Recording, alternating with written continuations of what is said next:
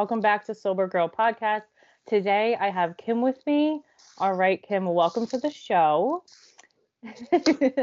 and what was your drug of choice? Um, anything, you know, anything that took me out of the norm. Um, what really, really got me at the end was alcohol and methamphetamine. You first start to use like your first time? Could be any time, any age. When was that first time for you? One of those things. Um, the first time that I ever had a sip of alcohol, I can remember being like very young. Um, my parents, we had a houseboat in California, and my parents were kind of hippie, kind of not. so we were always out, and I can remember my dad having beers, and I would eat potato chips with him and then drink sips of his beer. And it was like the best tasting thing ever. Something about the carbonation and the salt, and it was just, it was great. So that was the first time, I mean, very young, that I had a sip of alcohol. But, I feel like sometimes too within and it depends on our generation. So I'm I think you're just a couple years older than me. So I'm 34. So in my generation like that was acceptable for your parents to mm-hmm. do that. I want to make that known. Today that's not, but back then that was normal. Yeah. Yeah, it was. Um and like the first time I ever really got drunk, you know, there was sips of alcohol here and there, but my parents had a, a party at Christmas and my brothers were there. I have two older brothers One's seven years older than me and one's 10 years older. And it was like the one that was seven years older than me, he poured, do you remember Avalanche back in yeah. the day? It was like a blue bottle with like yeah. crystals in it. I was like, this is gorgeous, you know, and it was so visually pleasing to me. Well, I can remember he poured it into a scotch glass thinking that I was going to take a sip. I downed the whole thing. And so I was maybe 10, 8, between eight and 10. And so that was my first drunk that I can remember just being like, whoa. Now, do you remember how that made you feel? Were you like constantly chasing that feeling after that? Did you feel that it like made you escape in some way? Did you feel, is there anything you felt or you can remember mm. at that age that you felt? Um, I don't really remember much. What I do remember is, you know, we used to live in bigger houses. My dad was a contractor so he'd build a house every two years. We'd move constantly. And there was a staircase. And the one thing that sticks out to me is I was walking down the stair, I had my hand on a wall and the staircase. And I just remember being so dizzy and woozy. Obviously, I was intoxicated, but, and then I went to bed. That's all I remember. Yeah. I don't really think it woke anything up in me yet. That progressed. Um, you know, my parents, they were, they were very like they had friends all the time they entertained they had big bars and i had a friend that lived up the hill so we used to walk up and down this huge hill to hang out with each other and i can remember being in say middle school and I'd fill up a water bottle with, you know, whatever kind of liquor I I probably mixed them at that point because I had no idea yeah. what I was doing. But I can remember taking a crayon and I would mark on the side of the bottle where the alcohol level was and I would fill it up with water. Now, mind you, I was probably like 12, 13. So that sort of mindset was already instilled in me like, I'm going to hide this. I don't want to mm-hmm. get caught. You know, so we would just drink and oh, those kind of things. And it was really, um, I don't know, harmless, but I, it, we started early until you know my friend drank too much and we were young and she had her stomach pumped very young. Mm. so, i had a sibling a sibling of mine that happened to him when he was in college. Yeah. Yeah it's a serious situation. So now explain to us what your childhood was like. Did you have a normal really happy childhood? You said your parents hosted a lot. That sounds like a lot of fun. Yeah. Um my childhood was normal you know as far as normal is you know yeah. um my mom came from a family of abuse. And so my dad didn't, but I think my mom really broke the cycle then. Um, but growing up, I had two older brothers. Now I am a type 1 diabetic. So that's my like primary disease right there. Um, I've been insulin dependent since I was 22 months old. So I was wow. like the sheltered, um, take care of child all the time because my disease was like my mom's disease and you know everything was was given to me done for me things like that um and there really was no abuse. There really wasn't. Um, I can't really think of a time where it was like, yep, this is what made me want to disassociate or disconnect Mhm. because there wasn't anything like that. I got to the point where I just liked being physically there, I guess, but mentally somewhere else. And drugs and alcohol gave that to me. Do you or when can you realize in your story where it like switched for you and it was becoming it, Mhm. your life was becoming unmanageable and you had to have it? Like when did that Mhm. happen? How did you you mentioned um before drugs, how did that also come into with the alcohol? Right.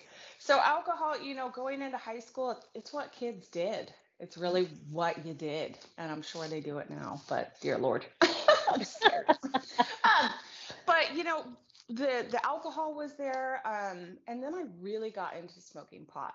Really got into it. I mean, it was every single day, and we were, you know, selling bags of weed in sophomore year of high school, and that really, really changed for me. Um, so weed was an all the time thing, and that was kind of like a constant. But um, I can remember, you know, dabbling with mushrooms, you know, psilocybin, LSD, um, ecstasy, all those things. And then I found cocaine. And that was probably junior year of high school. And I loved it. I loved feeling euphoric, but also energy. And I think that has to do with um, undiagnosed ADHD. So, I mean, I just got diagnosed with ADHD probably two years ago. I'm like, wow, this makes so much sense as Yeah. to why I sought out uppers, if you will. Um, and then also, you know, having autoimmune issues. So I always felt like sluggish all the time. And so uppers gave me that, like, so that really became, um, I want to say junior year of high school was like where it really started happening. Yeah. And then um now did that do anything with the diabetes too? Like together where like I don't know a lot about I know alcohol obviously has a ton of sugar, Mhm. but when you're mixing in like different kind of drugs like that, is it Yeah. does that like raise your levels up and were your levels kind of out of whack or did that kind of like you just kind of stayed stabilized? You know, um, I'm sure it did, but I like now I have an insulin pump. So I have a little thing on my arm that tells me what my blood sugar is. It tells me what my pump is. My pump gives me the insulin. Back in the day, I didn't want to have anyone know I was a diabetic. I was like too vain. so I was mm-hmm. manually, you know, giving myself insulin shots and testing my blood sugar. And I I hardly ever did it because I just didn't care. Yeah. You know, I didn't Yeah, care you just get health. to that.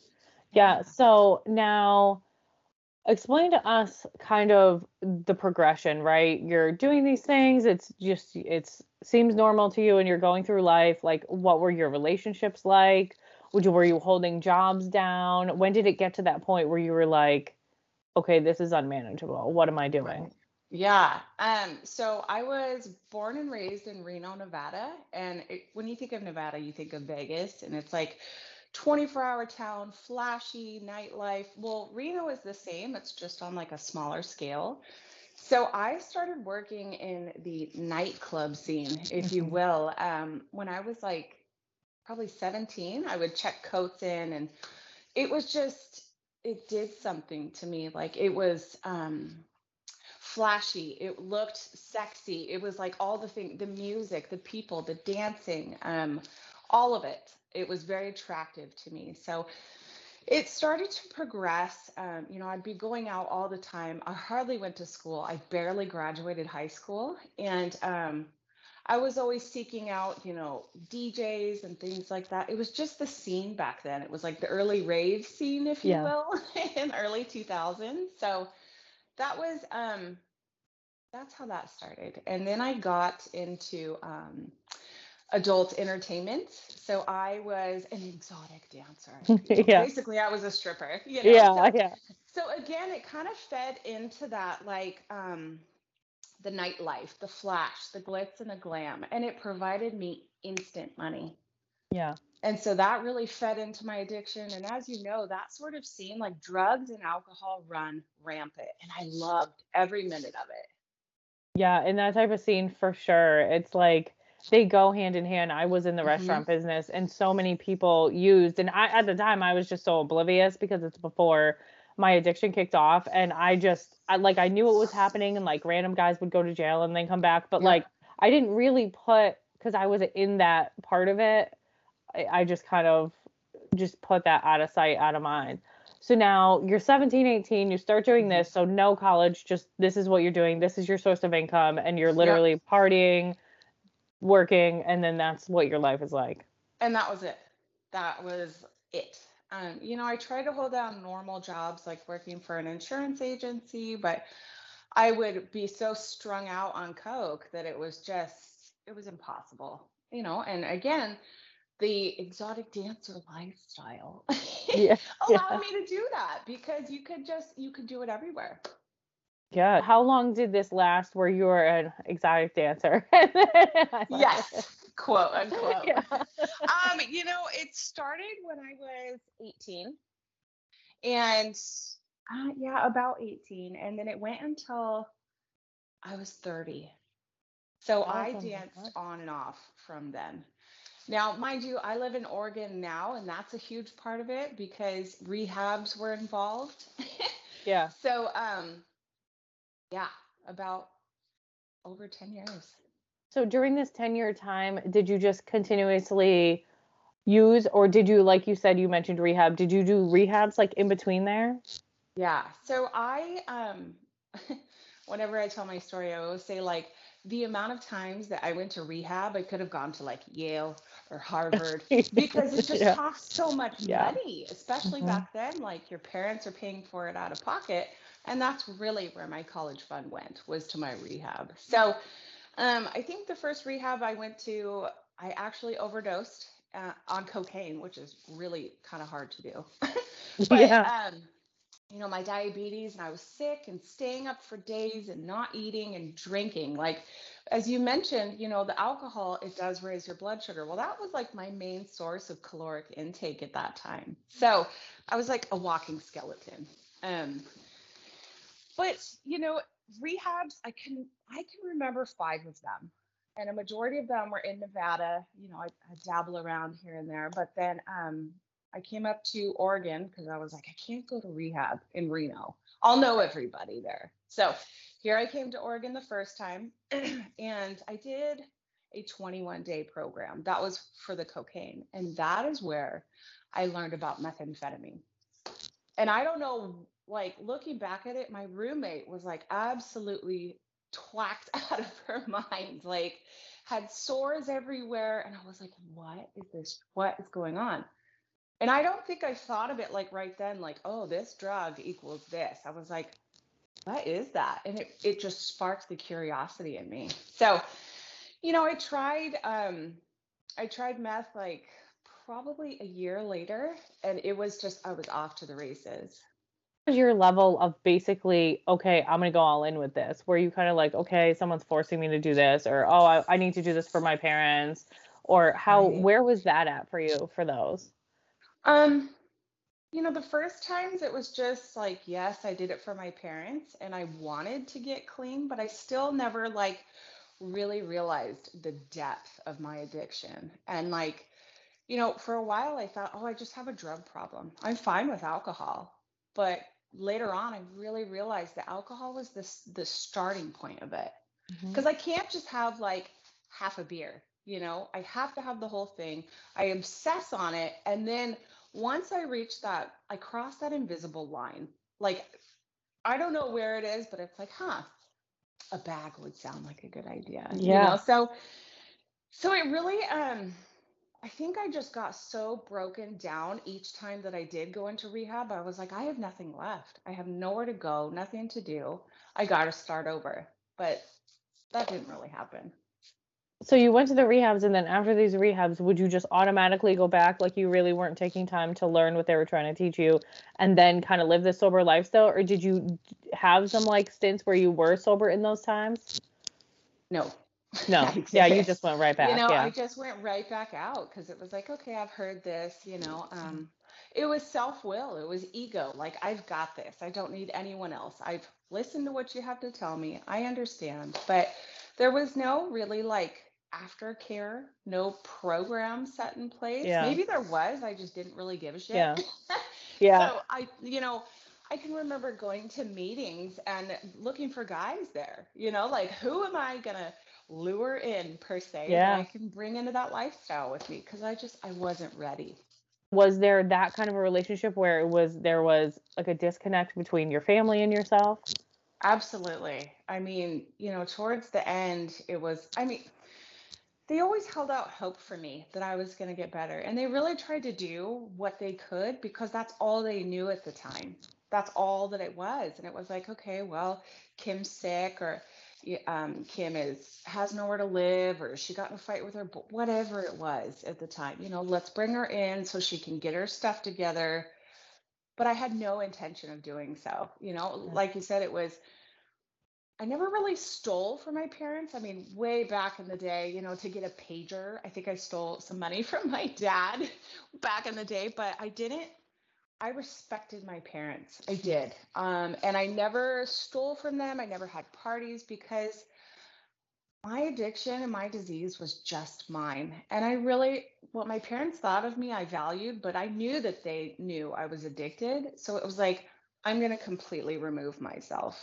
And until it got really bad and they would try to help me and just that vicious cycle.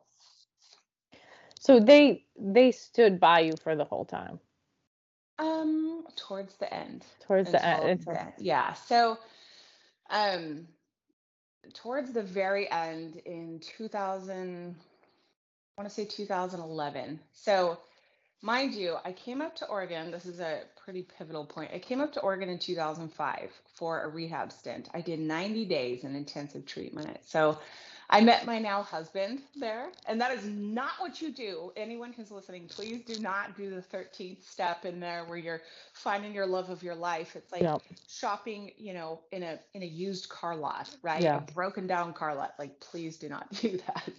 But again, like I had no concept, and I was like, oh. So I met my husband at the time, and well, he's still my husband. And uh, we started a life up here in Oregon, and he had he committed a crime, and up here in, in Oregon, it's called a Measure 11. So that is where you do a certain crime and you do a certain amount of time, no ifs, ands, or buts. And it's normally a person on person crime. So, the, you know, whatever happened. Um, so he wound up getting convicted and um, he went away to jail. And that's where I decided I'm going to go back to Reno. So I went back to Reno to live with my family. And I was like, you know what the problem is? It's the gender, right? Because it couldn't be me. Like I had to switch genders. So I decided to go the lesbian route or try. Yeah. It wasn't really my thing, but I was like, it's the gender. So that started a whole nother thing in itself. But um, that was my first rehab. Well, second rehab here in Oregon. But then in 2011, uh, Jason is my husband's name. He was getting out. So he had done his five years, 10 months in prison. And we stayed in contact and he was like, okay, like, let's let's do this. And he's such an amazing man. Like he just celebrated 17 years of sobriety. Oh, so he's awesome. incredible. He stayed sober the entire time he was in prison. So 2011 came around. My dad and I were legit like physically fighting because I was just tearing my mom and my dad apart. And I can remember my dad packed my little Honda Accord with everything I had, threw it in black trash bags, and threw it in the car, gave me $200 at the time. And that was it. He's like, you can either go spend it on drugs or you can get your ass up to Oregon. And so that's that's what I did. I drove for 11 hours to get up to Oregon. And um, I met up with Jason and stayed in um where was it? Like an Oxford house. And it's just now mind you, I didn't get sober till 2014. So him and I, you know, I, I tried using, tried getting clean, went back into the strip club scene up here. And it just like it continued. And breaking point for me um was where he was on probation and I was legit cuckoo for like I was on another planet at this time. Now, mind you, this is where I really realized that how much my diabetes played into my addiction at the time because I hadn't eaten, I wasn't drinking water, so I was malnourished, dehydrated, and I was just like no sleep for like five, six days. And Jason comes home and I was sitting at the kitchen table and I had no clothes on talking to myself. And he's like, What is going on? Like Yeah. I know that and I'm like, Yeah. Oh, no, I'm fine, you know. So he told me at that point, he's like, You have got to get out of here. I'm not willing. And I had drugs in the house at the time. He's like, if my probation offer, officer comes here and finds drugs, I'm gonna go back to prison. Yep. And so that is when so yes, my parents had just washed their hands of me. I mean, I was grown at this point. So and then Yeah. I, I was losing Jason at the same time. That's where um I had this moment of clarity in 2014. So it was like January 31st. And um, he's like, I packed all my stuff in my black trash bags again, you know, because Yeah. that's all that I had. And I was getting ready to leave because I, I still wanted to do drugs. I was still strung out necessarily. And mind you, like alcohol was always there, you know, but it's where the drugs took me that got me there. Mhm. Um, but he said, you know, you got to get out. And I can remember standing in the kitchen and I just collapsed in his arms. And I was like, I can't do this. I'm so tired. I'm so beaten down. And he's like, Are you done? Like, are, are you done? And I said, Yeah. And so that is where my recovery story started, right there in um, 2014. That is awesome. Yes, I know a few people who have met people in rehab, and Yeah. Some people are super successful. Some mm-hmm. people, it's a really bad codependency situation where they haven't gotten over that part yet. So they haven't been able to realize how to cope on their own. So they're still like depending Oh, yeah. on someone else. So now, when you had like, so he stayed sober when you had the drugs in the house, when you had Oh, all mm-hmm. that, he was staying clean. I tell him congratulations for me because I- that's a big, a big deal, a big, Yeah. big deal. But coming from somebody who served time as well, the in the I didn't know that. side, you don't understand how much more accessible it is inside of jail. Like Mhm. I could have done anything anytime. Like when I was doing my outtake interview, I was like, you know, and she asked me if I was still sober, and I, I was like, wait, what? What do you mean? Like you, like you can't get any of that here. Like Yeah. she's like, no, you'd be surprised. She goes, and I almost wanted to not count the time I was in there, and she was like, you need to 100% count that time. Absolutely. Like that is 100% your time. So now what happens now as far as he's clean and you're like getting to the point. So you're at this point it's no more rehabs. You're like, "You know what? These aren't Yeah. working for me. I'm not fuck this. Like I'm not doing Yeah. that." So now you basically does he help you along with that journey? Or do you kind of go by yourself and figure out, "Okay, you know what? These are the things I have to do." Did you like you were you had to detox from all the drugs you were doing. So what was that like? Yeah. So um uh it was like I think the last day that I smoked dope was January 31st. I, for some odd reason that sticks out in my mind. Um now with any sort of uppers, things like that, it takes about three days for you to detox. And while that's happening, you know, it's you can experience hallucinations. More than likely you're tired because you haven't slept, you're dehydrated. Um and you're just trying to like get back. So thank God because some of the people I talk to and hear from, you know, with the opiates and the benzos, like that sort of detox is insane. And like, oh, so um, he said, you know, you've you've got to do something different, and it it was just that moment. It was that moment of clarity that we hear about so often that I um I involved I enrolled in outpatient treatment and it was with women and so that Mhm. started it that was several times a week they drug tested me and um, So like a um an IOP type of situation? yes Yep. yeah. Yep. because I wasn't again I've done rehab I don't need to do that and my husband told me he's like you need to go to rehab and I'm like no you know especially Yeah. because I didn't have the money at the time no and it insurance didn't work for you. like Yeah, was- there was a disconnect for you with that. Definitely. Yeah. You made the right move on that let's one. be real. Like you go into treatment and to rehabs and they, they get you clean, right? They give you a, a warm bed, hot meals, and they have you busy all day long with meetings. But what really is the meat and potatoes of recovery is, you know, meetings if you so choose to do that, but doing something different and having that sort of lifestyle that it teaches us to do something different. So it's like changing, you know, who we play with, where we play, our play toys, our playthings, all all of it. Um, and so my sobriety date is 2 8 14. And on the 7th of February, I can remember me and my husband, I had some Percocets or something in my drawer, and we had started arguing. So I took a Percocet to go to sleep. And so I had to start my clean day over. And so that's when 2 8 14 comes around. Um, I enrolled myself in school. Um, so I did medical assisting and it was fantastic. I started working for the school. I got straight A's, and that is where I got into the medical field. I started working for a foot and ankle surgeon, and I, I loved it. Like it gave me a purpose that I'd never had before. Now, mind you, I was still working with people and still in that sort of like customer service face to face, but still taking care. And it like fueled this fire for me. Yeah. And then I found out that I was pregnant with my son. And so I was about a year and a half clean and sober at that time. And I'll never forget this. Um, I had a sponsor and I told her, and she was like, You are you gonna keep the baby? And I said, Absolutely. And she's like, I don't think you should. And I, at that point, I was like, wow. What? Wow. Because I was I was still a train wreck. You know, I was still yeah. trying to like learn how to do life and get rid of the things that caused me to drink and use. And and so she's like, I don't think you can take care of a baby.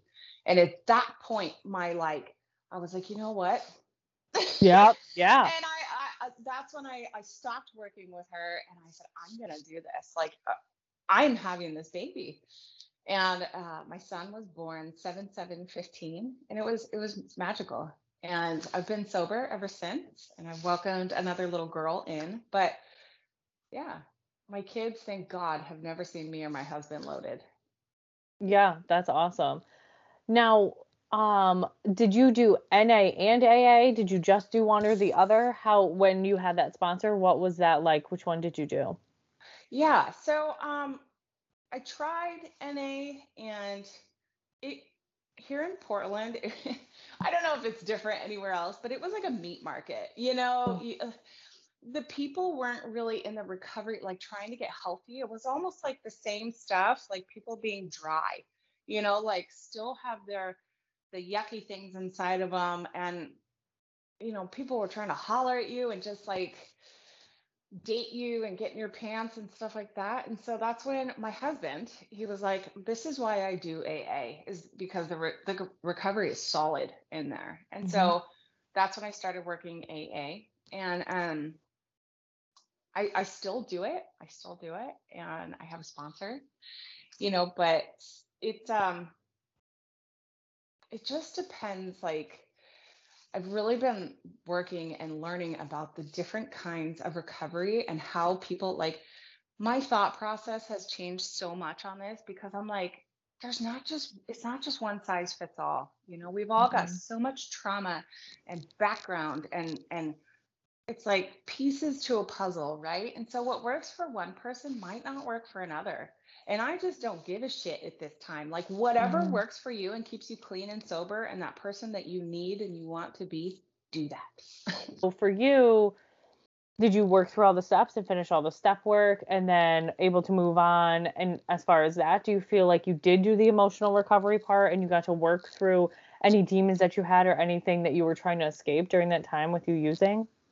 Absolutely. Yeah. It, it, you know, in the in the AA program, it's they call it a fourth step, like your deep house cleaning, right? So mm-hmm. they say um, we got to do a house cleaning and no stone left unturned or whatever it is. And I did that because I didn't know anything different, and I was so I was so broken down that I was honestly willing to do whatever it took because I was either gonna continue to live the way that I was and and just the chaos and the craziness or I was going to do something different. And I was I was broken down enough to listen. And thank God because it worked. I still do the steps. I do them maybe like once a year. Um, you know, my sponsor relationship that we have is very chill and we kind of just I check in as needed and things like that. So that's really yeah. good. That's really good. I find that for me it's just i feel like my, which is it's why i started to speak out because it's just like a uh, no yeah, let me have it let me hear it i've not met anybody that has my same story and it was done so I feel like unconventionally at the time and I didn't have another way and in that time like I didn't know what a podcast was. Mm-hmm. I all I knew was I was coming home. I didn't crave it. I didn't want it and I knew I was on parole for like 28 days and I knew I just I couldn't use it. Like he could have came and tested me anytime. Then I was on probation for 2 years. If I did anything, I would have went back to jail for a year and a half. I was like there's no fucking way I'm doing that again. Like I literally and I don't know if for that time it kept me to the point where I mentally was so checked out of it that I was able to work through like cuz my emotional recovery took a long time. So mm. I did so I opted with doing therapy because I just didn't vibe with the meetings and I personally am so grateful I did it like that and it's funny because I didn't talk about my addiction in therapy. I talked mm. about the things that led me there and where I was and what I needed to I went in there going, "Okay, I know I need to heal this, this, this and this." and I need your help doing that because I don't know how to do it by myself. And so in the emotional recovery, a lot of people, and I know you're in, you're on Instagram, and people message us all the time and want to know what did you do, what can I do here, and I get a lot of people wanting to get sober, but like they just can't keep it. And like you mm-hmm. said, mm-hmm. you need to do something different what you're doing is not working like you're not you're you're the same things happening you're going through the same pattern you need to change something whether that's yeah. who knows what it is and i told a friend of mine she has an issue and she like stops and starts stops and starts and i told her yesterday i said it could be one thing that you're doing that could be like a switch for you yeah you know and so now how do you guys go through like he was sober for a long time stayed in that sobriety and you're in the beginning stages where you're like pink cloud you're you're you know basically you're in this like new sobriety thing and you need to learn how to do so many things by yourself but you're also with a partner mm-hmm. how do you got how did you guys navigate that the pink cloud ride like my my ride that for as long as you can right wear yeah, those rose yeah. colored glasses ride it because it's amazing like my pink cloud moment is where I walked outside and I looked at the grass, right? And normally, you know, I have glasses, obviously, I'm blind as a bat, but normally you look at grass and it's just green laid down. I could see individual blades of grass. And I was like, yeah. what? Like those little things was like, how, where have I been? You know, mm-hmm. the little things. But um I just threw myself into I really admired him. I did. I was like, he's doing something. And so I just I just started to follow suit, you know? And I, I we went to the same meetings and then we found different meetings and we did stuff like that. Um, but it's really about just having a healthy relationship and and relationships can be so detrimental in recovery to any sort of alcoholic or addicts because it's the person closest to us that can just set us off. If we're not mm-hmm. emotionally and spiritually, if you will, you know, take it or leave it if you want to, you know. um, but if, if we're off, right, it just it can light that fire again. And I kid you not, like my husband is one of the most calm, understanding, loving people I've ever met in my life versus me. And I'm like a raw nerve, ready to snap, like fire spicy. And so we yeah. kind of mellow each other out. But um it was just kind of like growing up, really, because as you know, when we start drinking and using, our mindset completely shuts off. And we're living oh. on like primal instincts at that mm-hmm. point, you know? Like, do I shower? meh, that's not important. You yeah, know, do I yeah. eat? Mm-mm, mm-mm, yeah. Not important. so yeah, it was like it was like growing up together at that point. It and it also sounds like because of the where you went and you sought your help so much through those meetings, you didn't depend on him, which I, that brings me a lot of joy because mm-hmm. a lot of people when they're in a relationship, they will put so much on that other person oh, and yeah. that relationship won't last because yeah, that person's going to get tired and I just I admire how you both were able to go like, okay, we're gonna go to this meeting and we're gonna do this together, but like we have our own journeys and we need to do our own thing. And then, you know, you were able to go off to your own way and like you still have a sponsor. So if you're if you're having an issue, you're not gonna go to him and put all of this pressure on him, like, oh hey, X, Y, Z, and he's gonna be like, oh my god, what oh my god. You go to the other person. Yeah. you're going to an outside source, which I think is so healthy. And you're going to this outside source and going, okay, this is how I'm feeling right Mhm. now. Like, okay, and she's gonna talk you, she or he is gonna talk you through it and figure out what's going on. And you're able to do this in such a healthy way, which probably makes your relationship so much healthier. It is good. Yeah. Yeah. Now, you said something earlier about, you know, outside help, therapy, and I am a huge advocate for that because that is a major part of my my journey. Um, you know, for years I would take depression medication, but I was also drinking and getting loaded at the time. So Yeah. no wonder it didn't work. Like, oh, why isn't it working? You know, but um the longer that I stayed sober, and this is kind of like the skewed thing in AA and recovery, if you will. Like you do not, it's the the abstinence, the total abstinence. And even even mental health meds, depression medication, mood stabilizers, whatever it is, ADHD meds, like those are frowned upon in my experience. Mhm, And so, mhm. you know, I I realized that I there was something in my brain, you know, and I needed depression medication and I still take it because it just keeps me where I need to be. I don't have the high ups and the low lows. So I'm a I'm a very big fan of therapy. And sometimes let's be real, like you don't want to talk to a sponsor about the stuff that Mhm. happened to you when you were a child. You don't want to Yep. talk they don't they're not trained, right? They're people with past experiences that has like, yes, I've worked the steps, let's do this, but they are not trained in Mhm. mental health and psychological health, whatever it is, to really help and provide that necessary treatment, if you will. I- And they say that sometimes how a person reacts to you is something that they have going on in themselves, and that that's why they're, you know, saying that to you or lashing out at you like that or thinking about you in that way. And if that's going to help you get through the day, I have major anxiety, and I used to be on mm-hmm. medication a long time ago. I personally decided not to take it, and it's I don't think anything of it. With depression, you a lot of people need medication. Yeah. Like you need that if you have bipolar. Like you need medication. That you need medication for. There is no way around it. And you know, I think being careful of the narcotics 100%. Like I don't take anything that even and I didn't have anything. I only was alcohol. Like I've never taken drugs. I barely even take, you know, Tylenol. So, and I've been like that my whole life. So, for me, I think it's if it's going to help you be calmer, if it's going to help you be able to stabilize yourself and Stabilize, yeah. balance yourself, that's good. And I Do think a lot of people ne- do more of that. yeah. And there's natural ways for people to do that, but not everybody has the kind of patience you need for that. People are like, you know, meditating. I meditate. It's extremely difficult for me to meditate because I am a overthinker and it is so hard for me to like sit there and be like, okay, I'm going to do this, but I do it and it's great. And that's just how I do it. So it Mhm. just it just depends on, you know, your person, but I don't really think that people should take like such a defense on that.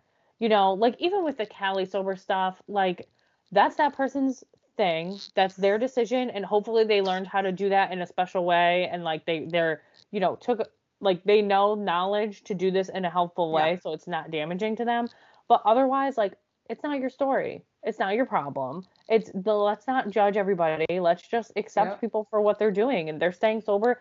That's all that matters. Whatever is keeping you this way, do more of it and Mm. figure out what's going on. And for me, and I don't know if it's the same for you, so like my, you know, healing my trauma and going to therapy, I say I'm probably going to be in therapy forever and I'm going to be healing my trauma forever and I'm going to be on my journey forever with sobriety as well. Yeah. It doesn't it's not like one day happens and it's like, oh, it's a switch and uh, you know, I'm this I'm a perfect sober human being like, all right, I'm good now. It doesn't work like that. You know. Well, so and have you noticed that the longer that you stay sober, the more stuff that comes up that you're like, oh my gosh, I didn't even realize that was a thing, and now here it is. It's like, here's something Yeah. for you to work on, right? That so happened to me. Like, ugh.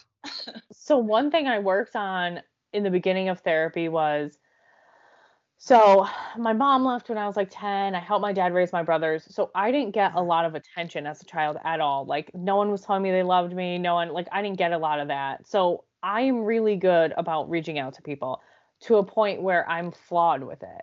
So Oh. I ah. will reach out and reach out and reach out and it's called reaching and I and no one's reciprocating and then I get really upset because no one's reciprocating and then it's like triggering me and everything like that. So one thing my therapist has me work on, it's like, you know, basically whatever relationship is not this balance, Yeah. I'm really I'm not supposed to keep this relationship. I'm supposed to move forward. And I was doing really good for a while with it and everybody was good. And lately I've been noticing like last night I was like I said to my husband I'm like why uh, like it's happening again like this is how is this happening again like I was like oh I fixed this I'm good like oh I set this boundary well someone is going to press that boundary and going to try to move further and you're mm. going to have to go okay I need this and one thing in my sobriety the way that I kind of like deal is I need time to process I'm a processor I need sometimes it takes me days weeks I will disconnect I will do whatever and I need that time and sometimes I need to do that. Sometimes I need to remember like, okay, this is what's happening. Sometimes I have flashbacks which are horrible. Yes, And like and it's random, like can happen anytime. And it's like that brings me to like you get you feel the way you feel is not good. Like it's not a good feeling. But you have to be like, okay, what do I do? I need to move forward.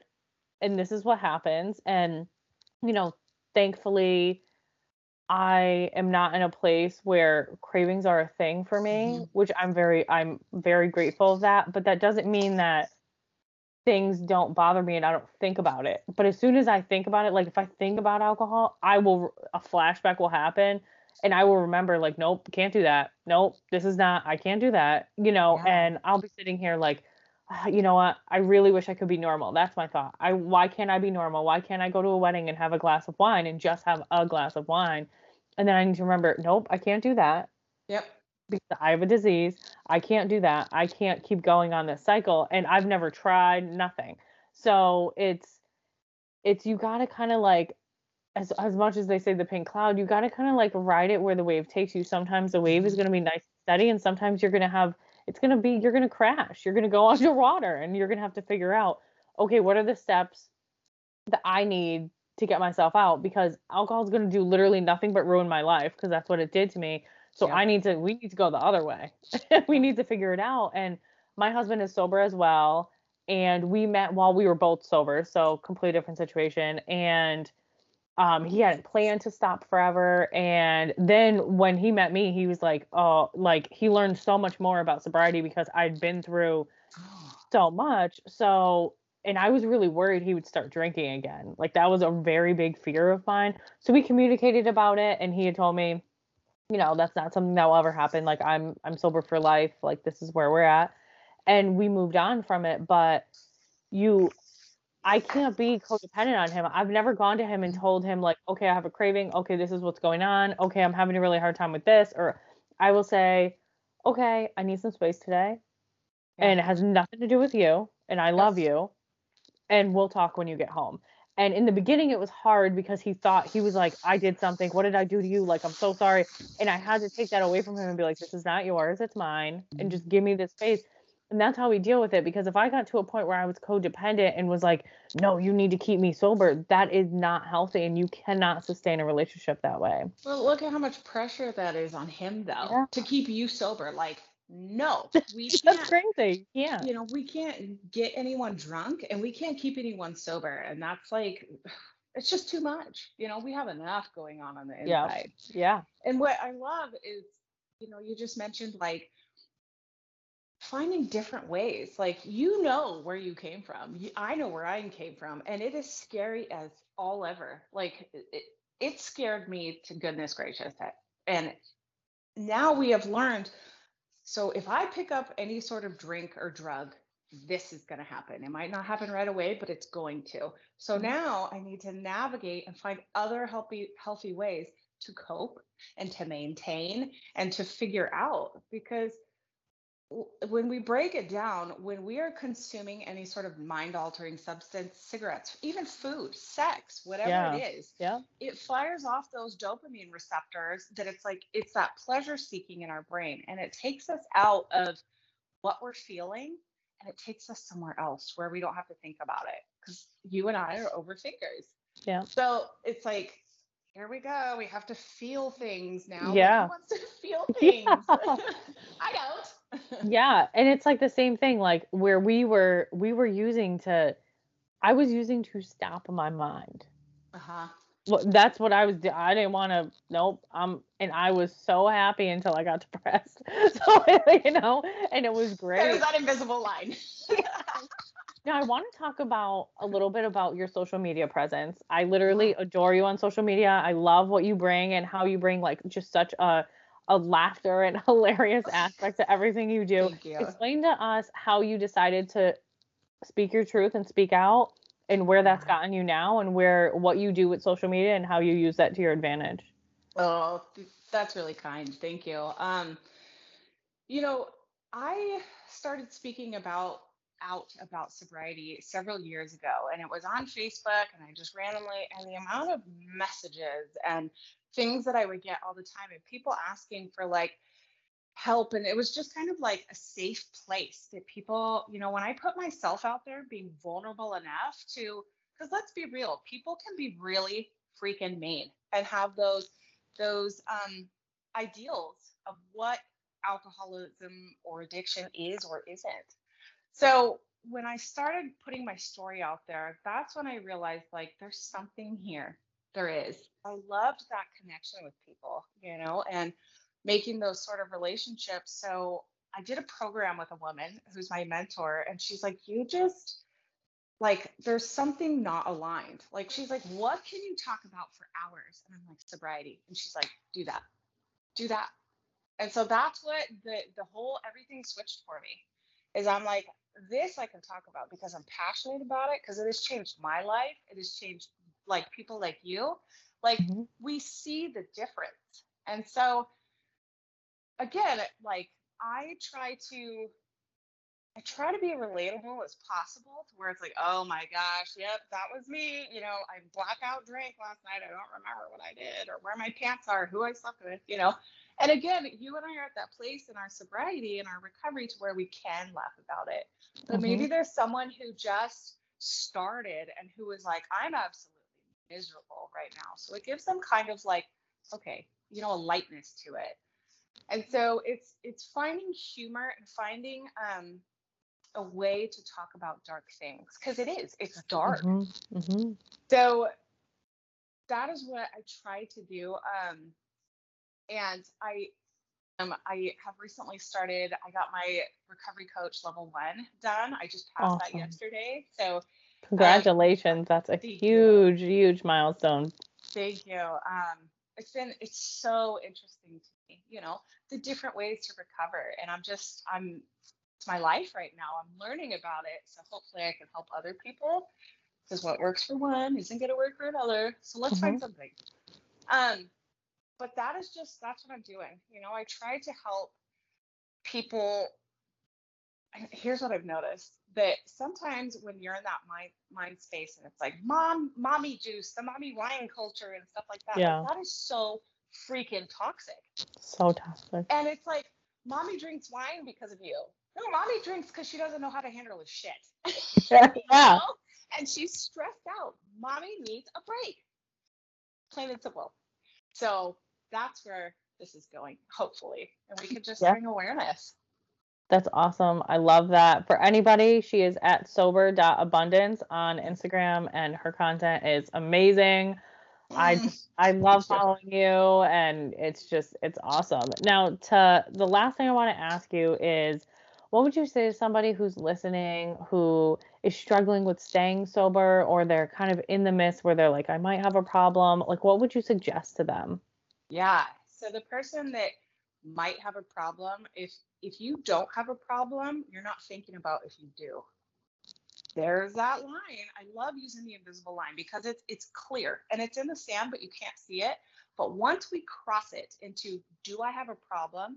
Because normal drinkers normal pot smokers whatever it is they don't think they don't have to question if they have a problem because they're not seeing negative consequences. So if you're thinking about do i have a problem?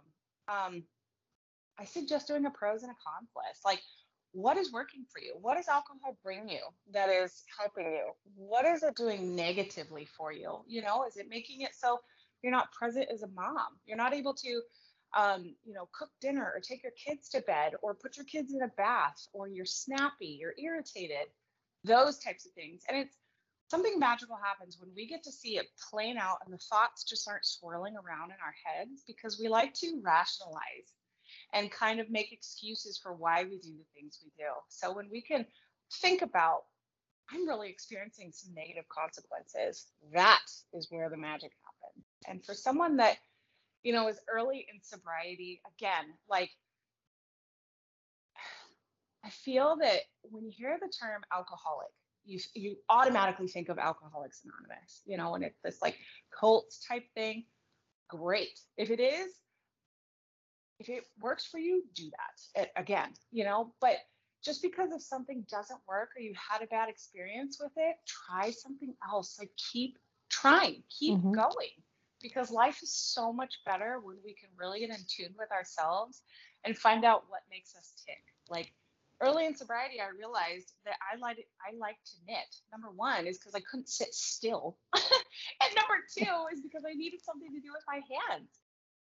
It's like finding out, like, oh wow, I really have a passion for art or for music, and these things fall to the wayside when we're drinking and using. So it's just, it's freaking magical. it really is. Yeah. Support in the community because you cannot. I'm sorry, but doing it on your own, you have a great success story of doing it on your own, but you've got people around you now. You have oh. a community around you, and you're not left alone to your own devices. So, sharing, speaking about it, letting someone else know, and holding yourself accountable.